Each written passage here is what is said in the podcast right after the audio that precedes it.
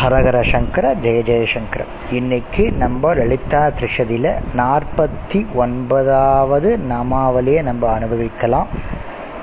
ஈசன சிருஷ்டி ஆண்ட கோடி அப்படின்னு ஸ்லோக் நாமாவளி.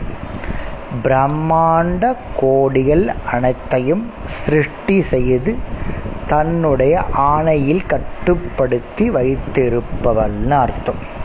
இந்த கோடின்றது ஒரு கணக்குக்காக சொல்லுறது.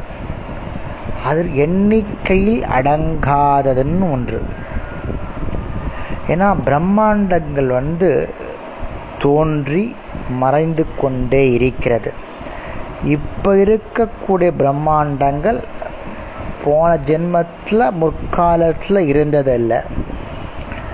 பிற்காலத்தில் இருக்க போவதும் அல்ல. ஆகையால் கோடின்றது வந்து இங்கே ஒரு சும்மா ஒரு நம்பர் சேக்காக தான் கொடுத்துருக்கு.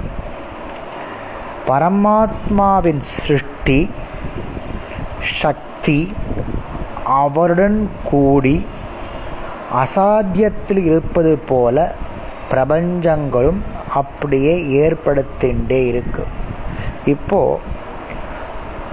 ஒரு பானை ஒரு குயவன் பண்ணுறான் பானைக்கு வந்து குயவன் வந்து முக்கியமான நிமித்த காரணம். அவன் தான் பண்ணினா அதெல்லாம் நிமித்த காரணம்.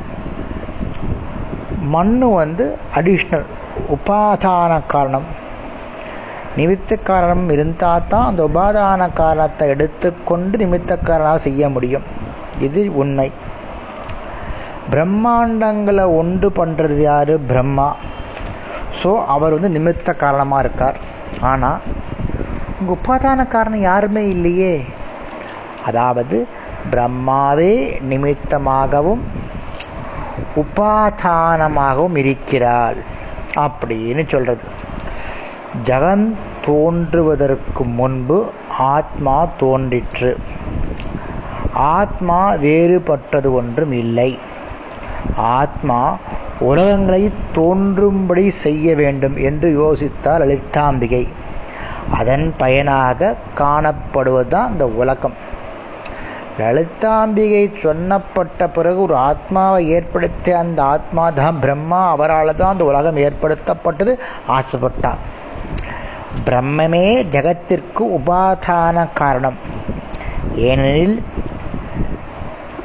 இவா இவரை முக்கியமான ஆள் யார்? நம்ம சொல்கிறோம் இல்லையா? உபாதான நிமித்த காரணம் யார் இங்கே அப்படின்னா லலிதாம்பிகை நிமித்த காரணம் அப்படின்னு சொல்லலாம். இங்கே பிரம்மாவே நிமித்த காரணமும் இருக்கா? உபாதான காரணமும் இருக்கா? ஆனால் இவ லலிதாம்பிகை கட்டுப்பட்டு இருக்கா அதனாலே நம்ம லலிதாம்பிகையே ஓம் ஈசன சுஷ்ட ஆண்ட கோட்டையே நமகா அப்படின்னு சொல்கிறோம் நாளைக்கு அடுத்த ஸ்லோகத்தை நம்ம அனுபவிக்கலாம். ராம் ஜெய ஜெயசங்கர